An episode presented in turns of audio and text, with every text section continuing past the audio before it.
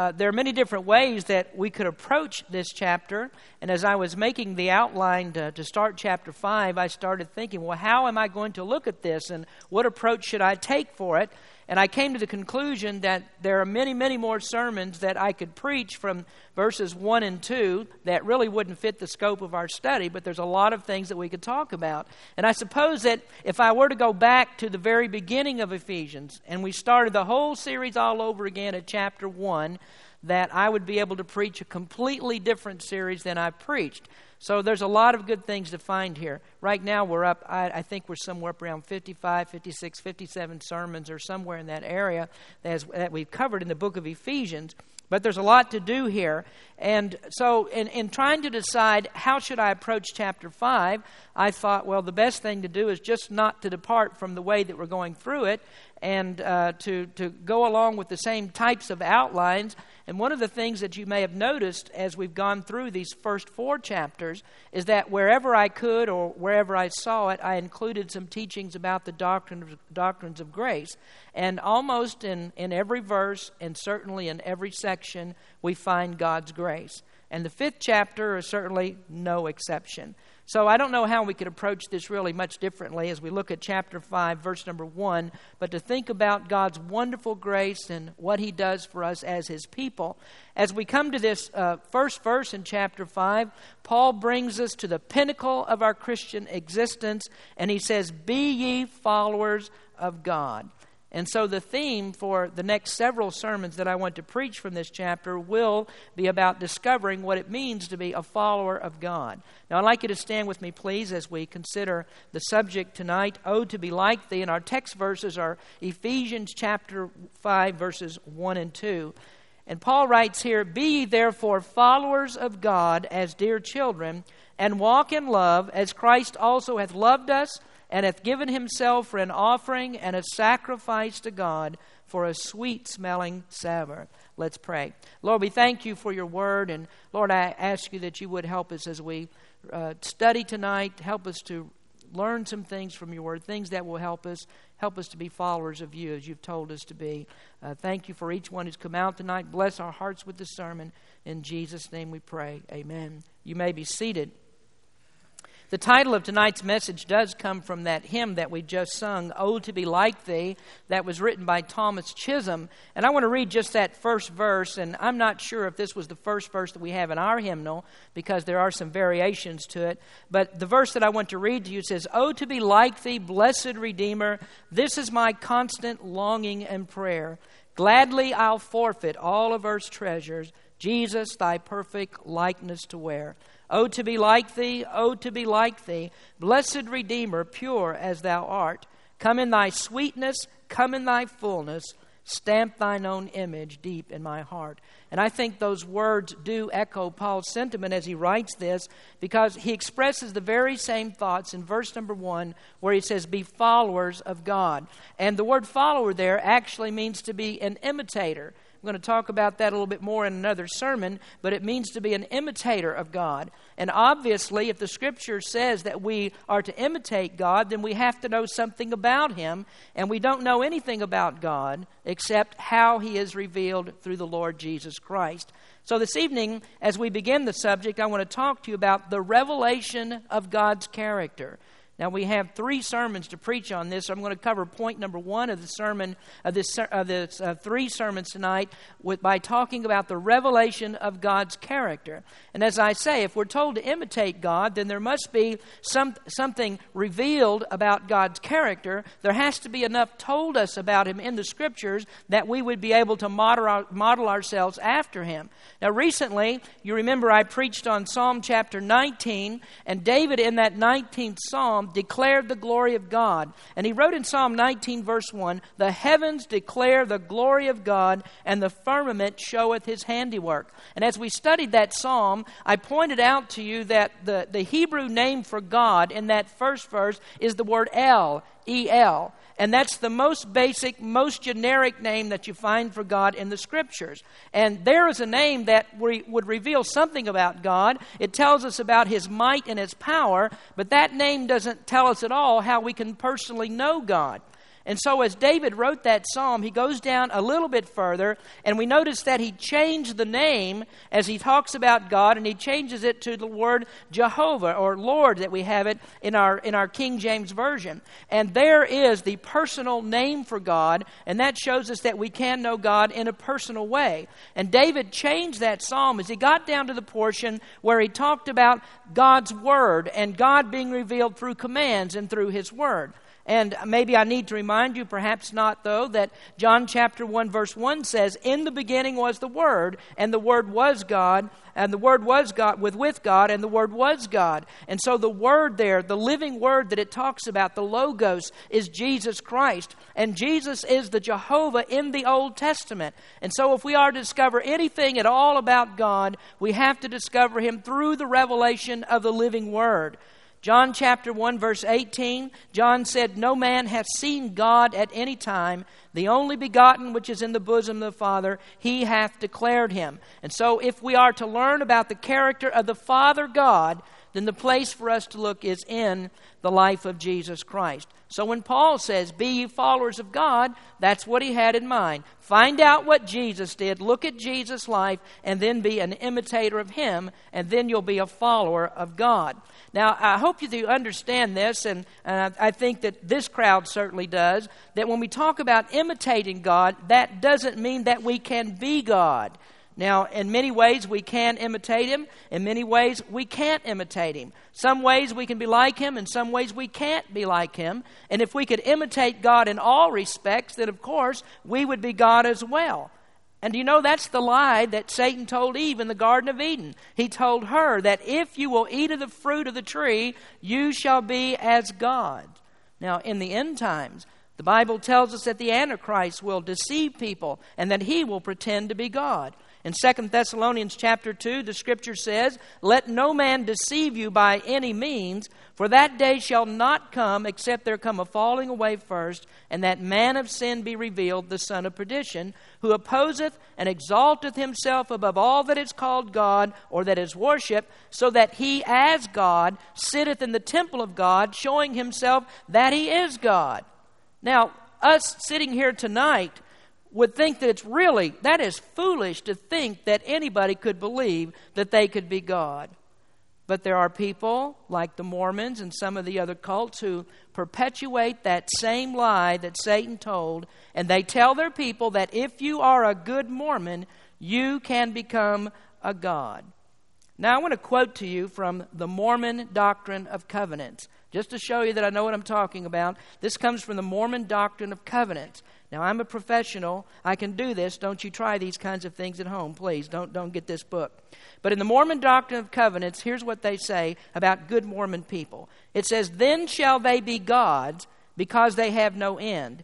Therefore shall they be from everlasting to everlasting, because they continue then shall because they continue. Then shall they be above all, because all things are subject unto them. Then shall they be gods, because they have all power, and the angels are subject unto them. And that's from the Doctrine of Covenants 132, verse 20.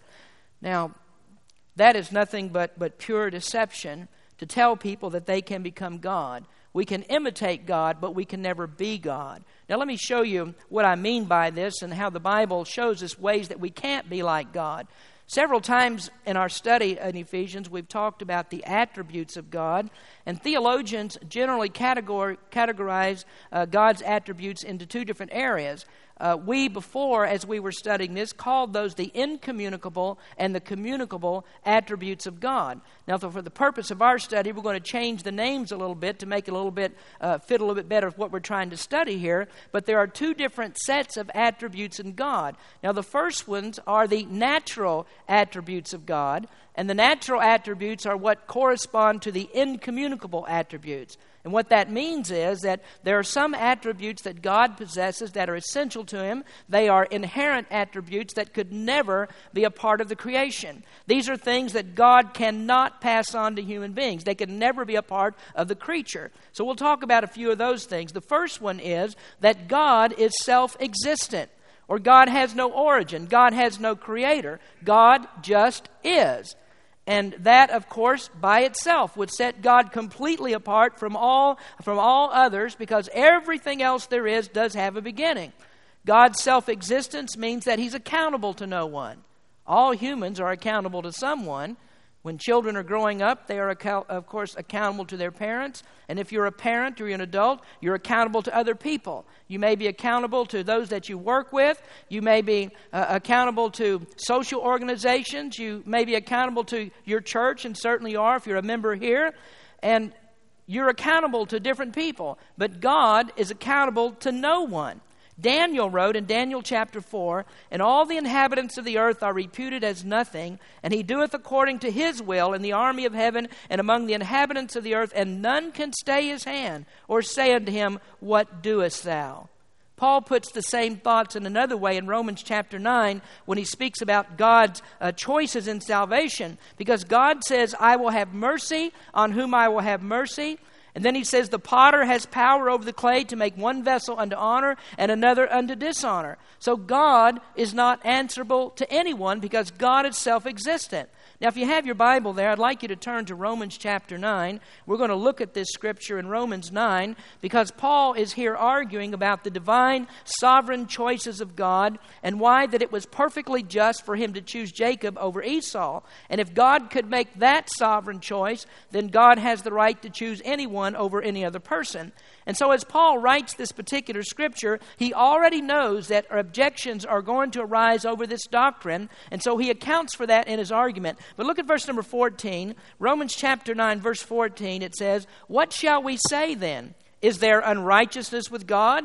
God forbid. For he saith to Moses, I will have mercy on whom I will have mercy, and I will have compassion on whom I will have compassion. So then, it is not of him that willeth, nor of him that runneth, but of God that showeth mercy. For the scripture saith unto Pharaoh, Even for this same purpose have I raised thee up, that I might show my power in thee, and that my name might be declared throughout all the earth. Therefore hath he mercy on whom he will have mercy, and whom he will he hardeneth.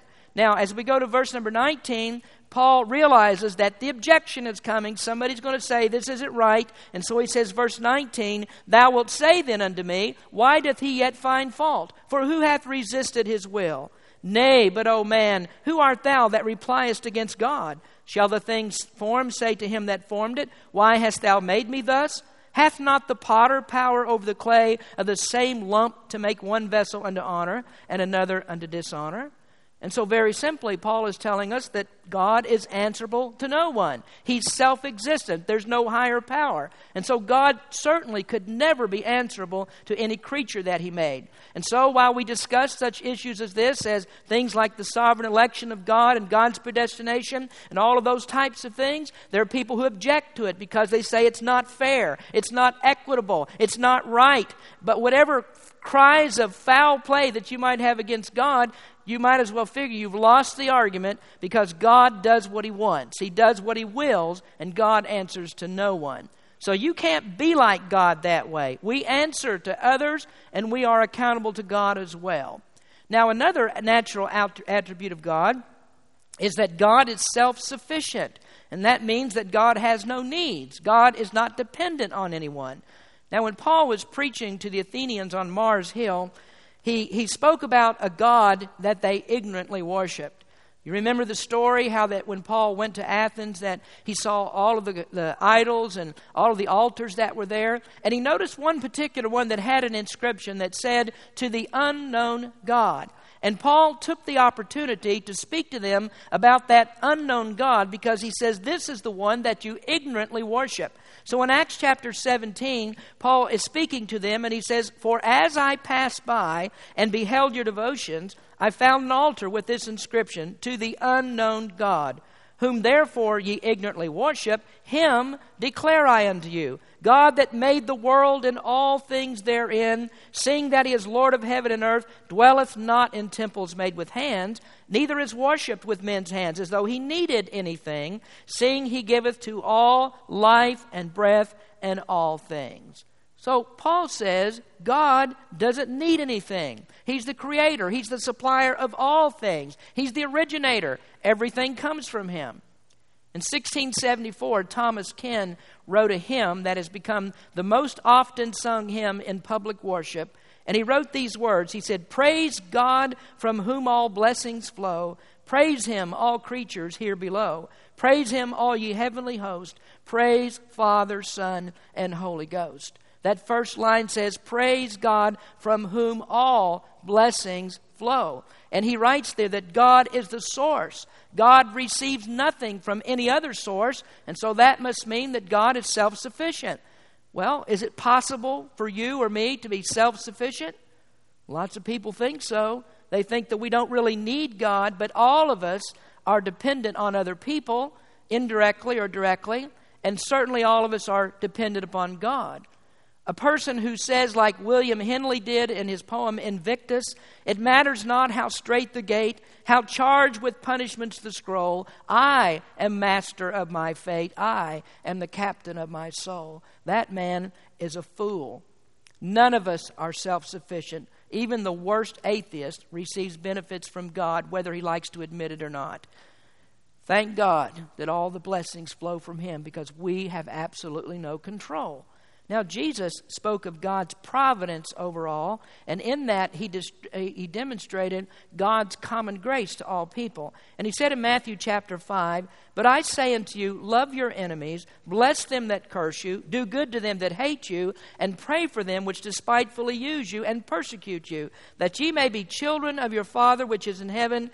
And here's what God does for he maketh his sun to rise on the evil and on the good, and sendeth rain on the just and on the unjust. So good and bad, righteous and unrighteous, saved or lost, all are dependent upon God. God's the all sufficient provider.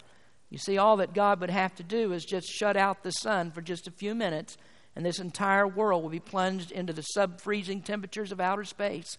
Life on this planet would die and it's God is the one who controls it all. So the atheistic evolutionary scientist who denies God is just as much dependent upon God as the King James saliva slinging fundamentalist Baptist preacher. We're all dependent on him. Well, another uh, attribute, natural attribute, or incommunicable attribute, is that God is eternal. And this, in some respects, is very closely related to self existence, but God is an eternal being. There's no beginning and no ending with God. God was, God is, God always will be. Now, the psalmist wrote in Psalm 90, verse 2 Before the mountains were brought forth, or ever thou hadst formed the earth and the world, even from everlasting to everlasting, thou art God. In addition to being an eternal God, He is also an unchangeable God. What He was in the past, He is in the present, and He will be in the future. Now, we notice here that as I state those three things, that I'm speaking in terms of time. But God is eternal, and God doesn't have to dwell in time. But as humans, we have to think of God in time because that's the only way that we think. We're governed by time.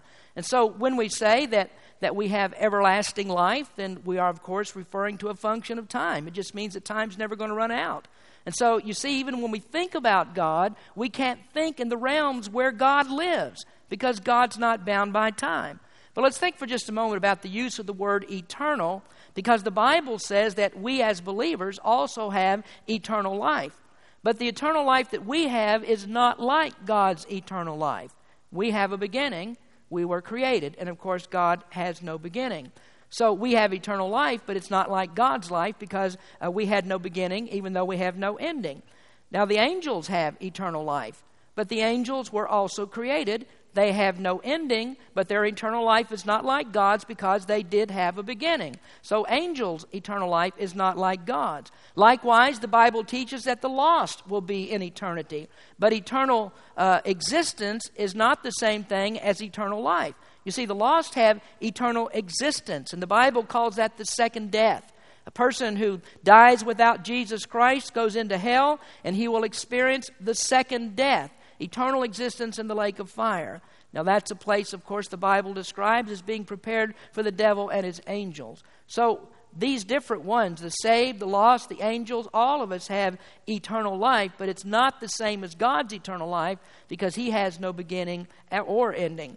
Now, those are natural attributes of God, and you can see that in those things we could never be like God in those ways. Now, to those attributes, we could also add this. Number four is that God is omnipotent. And we understand that means God possesses all power. And so we refer to God as the Almighty God. And I'm not going to waste time on trivial questions that people ask about God. Can God create a rock that he can't lift?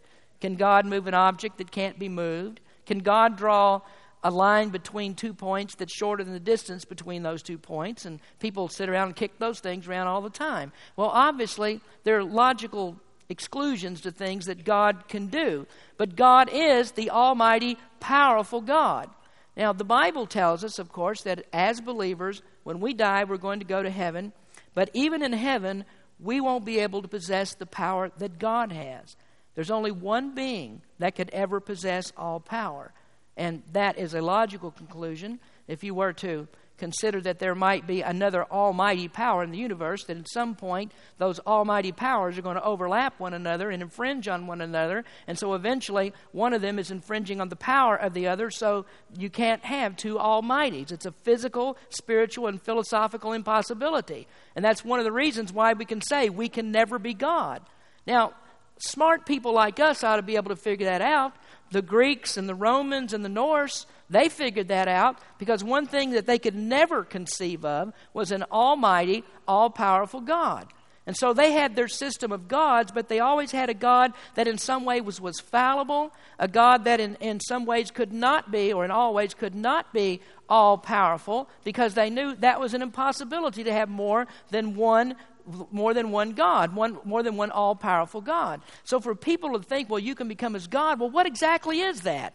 What is God? Well, the Bible tells us what God is. He's the Almighty, and if He's not Almighty, then He's not God. So ultimately, even the greatest gods that, that men have served, they always have to come to conclusion they can't have the characteristics of one Almighty God. We can't be as powerful as God. And we can't even make a comparison to that. There's not even a measurable comparison. I could tell you tonight, we don't even come close to being as powerful as God. But when I say we don't come close, that isn't even come close to explaining it. So we have difficulty. When we start talking about God, we're completely dumbfounded. How can we explain God? And so it's no wonder that when Paul was writing about the wonders of God and salvation, that he finally came to the conclusion Oh, the depth of the riches, both of the wisdom and knowledge of God, how unsearchable are his judgments and his ways past finding out. Then, number five, God is omniscient. And of course, that means that God knows all things. Even your mother in law doesn't know all things, but God knows all things. When we get to heaven, we won't know all things. We're going to spend all of our eternity learning about God. And when we've been in heaven forever, we've still got forever to learn even more about God. We'll never reach the end of our knowledge uh, of God. We'll never stop learning about Him.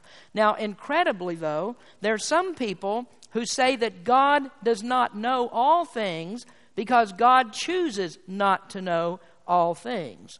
Now we have preachers and professors who try to get around this obvious conundrum that they have that if God knows all things, then God knows everybody who will be saved and He knows who won't be saved. And the number of people that will be saved is a finite number, it's a fixed number, and uh, it's fixed because of God's foreknowledge foreknowledge alone. I mean, nobody's going to be saved that God doesn't know is going to be saved. And so, to get around that, because they don't like the idea of teaching uh, unconditional election or that God elects people to salvation, that they try to throw out God's knowledge. And they say, well, God chooses not to know those things. Well, they've at least figured this out that, that the very fact that God knows establishes whether one person will be saved or not saved because God has foreknown that. And so they just try to get around it by saying that God chooses not to know all things. Well, that's an impossibility because if God ever chose not to know anything, then God could not be an omniscient God.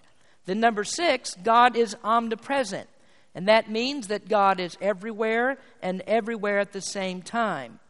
But as we think about that, we can't have the same idea that the Hindus and the New Age people have that God is everything and everything is God. And so, if you want to find God, then you just look at a bird. That's God. Look at a flower, and in that flower is God. Look at a bug. That's God. Look, look at a blade of grass. There's God. Well, God is not immanent, and that's I M M A N E N T. God is not immanent. That is, God is not contained in everything. Rather, God is transcendent, and that means that He's above and beyond the material universe. But His presence does fill all of the universe. I want you to turn to Psalm chapter 139, if you would please. We're going to read a few verses there. But I want you to understand if you've ever done any studying in this area, when I say that God is transcendent and not immanent, I'm using the words there as humanists would use them not as theologians use them, because as a theologian would say, God is both transcendent and immanent because he's close to his creation. But he's not immanent in the same way as I say the Hindus or the New Age people believe. But in Psalm 139, verse number 7, David writes about this, and he said, Whither shall I go from thy spirit, or whither shall I flee from thy presence? If I ascend up into heaven, thou art there. If I make my bed in hell, behold, thou art there. If I take the wings of the morning and dwell in the uttermost parts of the sea, even there shall thy hand lead me, and thy right hand shall hold me. If I say, Surely the darkness shall cover me, even the night shall be light about me. Yea, the darkness hideth not from me, but the night shineth as the day. The darkness and the light are both alike to thee. For thou hast possessed my reins, thou hast covered me in my mother's womb. I will praise thee, for I am fearfully and wonderfully made. Marvelous are thy works, and that my soul knoweth right well. My substance was not hid from thee when I was made in secret and curiously wrought in the lowest parts of the earth. And so we could never be like God in this way. We can't be present everywhere at one time. Even when we receive our glorified body, we won't be present everywhere at one time. Now, that glorified body is going to be a wonderful body. It's going to be much different than what we have now. It'll be a body fashioned like that of the body of the Lord Jesus Christ that arose from the grave. And we know that in his body, he was able to pass through those grave clothes, remember? He came out of the tomb, didn't have to have the stone rolled away to get out. He was already out when it was rolled away. So he didn't need that. And uh, as he appeared to the disciples later, he could go into rooms, pass into a room, and out of a room without even opening a door. We're going to have that kind of body. It's another it's a special kind of body because we'll have the power of thought to be anywhere that we want to be. Just by thinking it, we can go anywhere that we want to go. But still, that body is limited to being in one place at one time because God is the only one who possesses this ability that he's omnipresent. Now, when we talk about these attributes of God, we mean that, that these natural or incommunicable attributes, that God has all of these things in infinite amounts. And so when we talk about uh, that God is all powerful, we mean that He is infinite in His power. When we say that God is, is omniscient, we mean that He's infinite in His knowledge. When we say that God is omnipresent, He's infinite in His presence. And there is another logical conclusion. You can't have more than one infinity. It's impossible to have anything or have more than one infinity. That's another, it's another philosophical impossibility. And so we could never be like God in that way. So here we have it. Paul says, Be followers of God, be imitators of God. But as he says that, he does not mean in any way that it's possible for us to become gods. There will always be this infinite degree of separation between God and the creature. We never can have these natural or incommunicable attributes. But we've still got the thing that he says here because he says, be followers, be imitators of God. So there has to be a way that we can imitate God. Well, there is a way, and that's because God has another set of attributes. Before we called those communicable, but this time we're going to call them moral attributes of God. God has moral attributes, and this is what Paul is talking about. When he says be an imitator of God, he means be like God in his moral attributes. Now, you need to understand this as well that as we are overwhelmed by God's incommunicable or natural attributes, we are also overwhelmed by the moral attributes of God. And God has only allowed us to share in that in some way, in some capacity. So, in other words, the moral attributes of God can be passed on to the creature. And so, when Paul says, be an imitator of God, he means imitate God's moral attributes. Well, how can we imitate God? How can we be like Him in a moral way? Well, I'll give you just two tonight. The first one is we can be holy. God is holy. And I know that I can be holy because God said that I can be holy. In the Old Testament book of Leviticus, God said, Sanctify yourselves, therefore, and be ye holy, for I am the Lord your God. Now, when he said that, he didn't mean that just for Old Testament saints. And he didn't mean it for those who could go to the temple or to the tabernacle and go through all the rituals and the things that they did there to make themselves holy. He's not talking about that because the New Testament tells us as well that we are to be a holy people. And this is what Peter says in 1 Peter chapter 1. But as he which hath called you is holy, so be ye holy in all manner of conversation or manner of life, because it is written, Be ye holy, for I am holy. So, right there, Peter says, God is holy. That's one of his attributes. And now he says, You be holy. That should be one of your attributes. So you could imitate God in that way. Secondly, we can be righteous. Now, Romans 10, verse 3, talks about the believer, the unbeliever, in relation to the righteousness of God. It says, For they being ignorant of God's righteousness and going about to establish their own righteousness, have not submitted themselves unto the righteousness of God. So God is righteous. But here's the thing about holiness and righteousness neither of those can come within us. We can't be holy and righteous on our own because those two things are not a part of the natural makeup of man. It's not in our nature to be either holy or righteous. The fallen nature of man stops us from being holy and righteous. Now, faith, for instance, is an act of righteousness. Is there anyone here who would deny that faith is an act of righteousness? I think we all agree to that. That is a righteous act. But we can't have faith because we're not righteous. Now, this is one of the fallacies of, of, those who teach that all men must have the ability to repent and believe the gospel before they are regenerated. Now, the college professor that we've been quoting, that I mentioned before, said that we are wrong when we say that regeneration comes before repentance and faith. But Paul said in 2 Thessalonians 3, verse 2, For all men have not faith. All men have not faith. And we can equally say all men have not righteousness because that's exactly what Paul said in Romans 3:10. He said, "As it is written, there is none righteous, no not one." Now, if you're following me here, then you see that if we can't be holy and we can't be righteous, then something has to change for a lost person, for a person dead in sins, in order uh, for that person to have faith or righteousness, something has to change. Well, you know what the change is? The change is regeneration. In regeneration, we receive the capacity for righteousness, and once we have the capacity of righteousness, then we can have faith. We can exercise faith. Now, that is exactly what Jesus told Nicodemus. In John chapter 3, verse 3, Jesus said to Nicodemus, Verily, verily, I say unto thee, except a man be born again, he cannot see the kingdom of God. You have to be born again before you can see. Now, what does that mean? Well, it's the same thing as saying you must be regenerated before you can see through the eyes of faith. Now, he's obviously not talking about physical sight here. And so, if we put the scripture together, we can see this. No pun intended. We can see this because God has revealed it. He's opened our eyes through regeneration. Now, that explains to us why there must be an election of God. All of this takes place at the discretion of God before man ever does anything. And so God has to decide who to regenerate beforehand because it's obvious that God has not regenerated all people. If He regenerated everybody, then everybody would be saved. So here's how we fit the scriptures together. And this is why Paul says in Romans chapter 9 So then it is not of him that willeth, nor of him that runneth, but of God that showeth mercy. So somehow we can tie all of these things back to the attributes of God. And this is the way that you take the scriptures and you work these things out. The scripture will never be contradictory.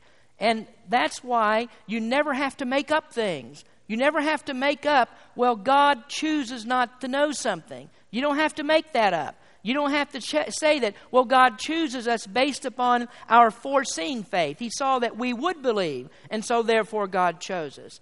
Well, it makes no sense when you look at it that way. Why not just believe the Bible and believe that God is sovereign and leave it all at that? So now that we're born again, the Bible says we can have righteousness. And you know something about that righteousness? It's not ours, it's the righteousness of Christ. In 2 Corinthians 5:21, the scripture says, "For he hath made him to be sin for us who knew no sin, that we might be made the righteousness of God in him."